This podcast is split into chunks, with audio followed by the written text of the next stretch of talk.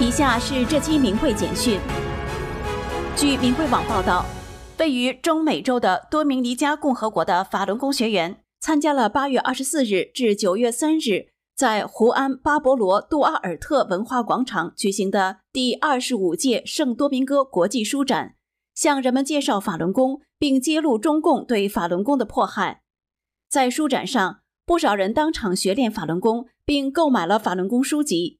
一位年轻女士看到《转法轮》一书时，惊喜地说：“我好像在梦中看过这本书。”一名年轻女孩说：“我现在的感觉真好，无法形容，我不会忘记法轮大法。”一位律师表示：“迫害信仰的人会受到神的惩罚。”他说：“国际社会应该协调一致，依法惩罚恶人，不要纵容或漠不关心。”如果我们袖手旁观，我们都有责任。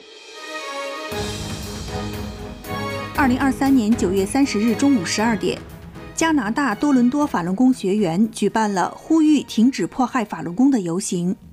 游行路线大约三点五公里，穿过了充满活力的市中心的街区，以中领馆为终点结束游行。时到金秋，街上的树叶开始变黄。法轮功学员的反迫害游行穿过商铺林立的街道，以及著名的地标多伦多大学皇家安大略博物馆。在人来人往的街道上，不少华人和西方人观看了游行。许多人谴责中共对法轮功持续至今已有二十四年的迫害。他们敬佩学员在强权的威逼、人性的考验下，仍选择坚守良知，保持善良。同时，人们盼望学员能早日守得拨云见日，迎来沉冤昭雪的那一天。帕蒂是一名会计师，用手机拍摄了游行的影片。他说：“我觉得学员都非常平和，每个人面带着微笑。我也想学功，我会去传单上的网站深入了解。以前我不知道迫害的情况，谢谢你们告诉我这件事情。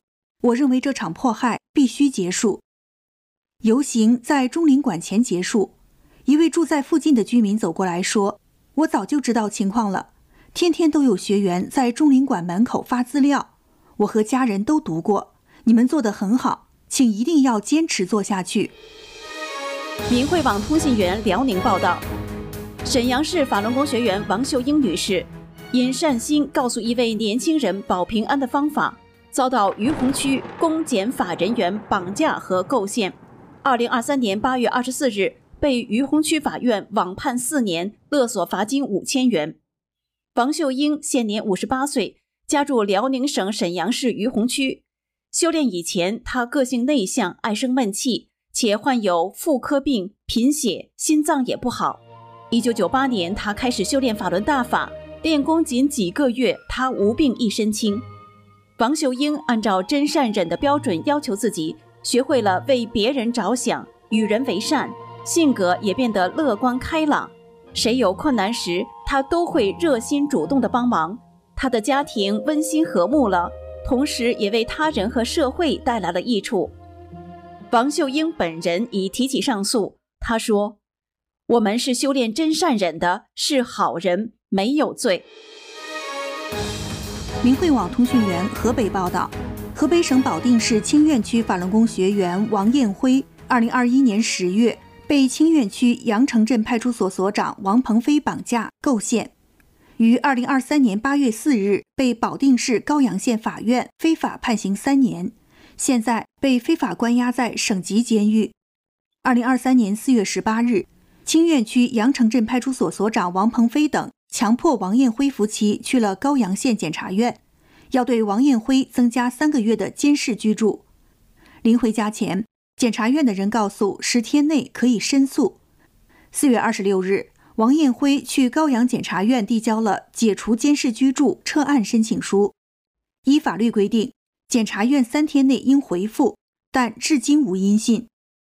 二零二三年五月四日，王艳辉到清苑区公安局递送控告状，清苑区公安局推到检察院。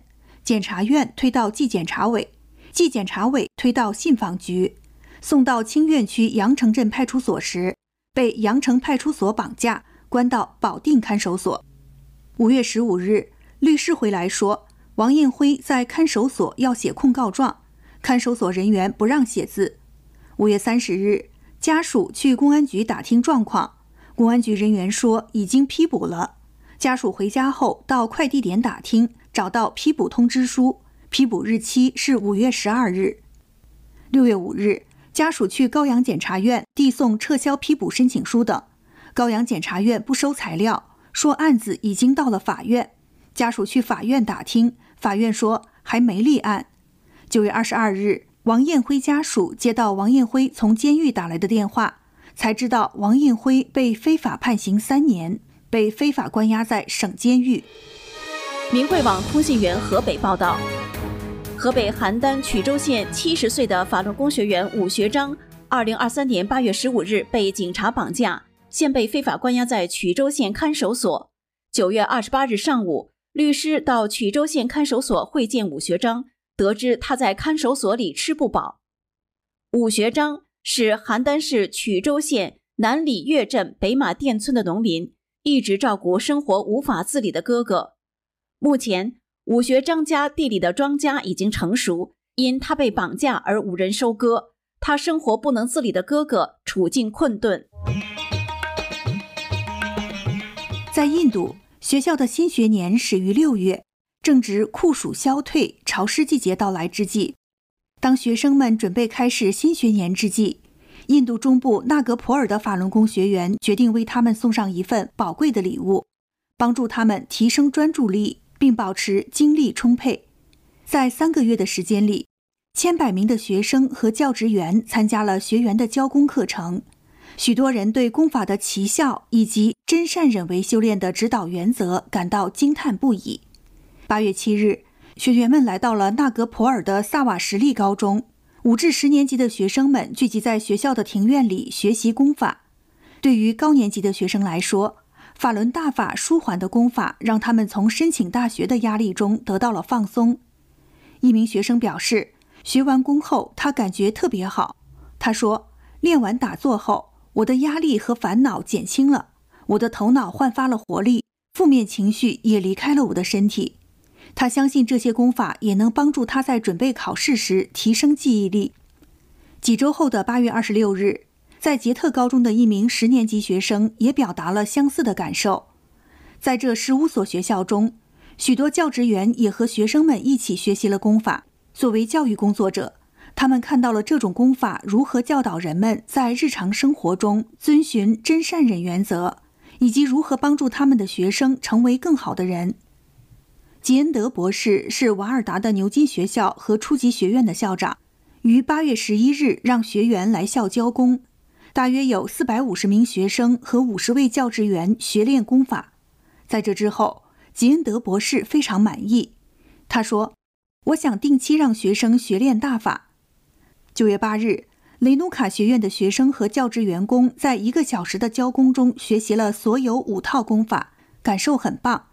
多位学功者前来询问法轮功学员，他们可以在哪里取得法轮大法的书籍，这样他们就可以开始自己练功。今天的明慧简讯就到这里，欢迎观众朋友按赞、订阅、转发我们的频道，这不但是支持善良、支持信仰真善忍的人们，也会为自己带来福祉。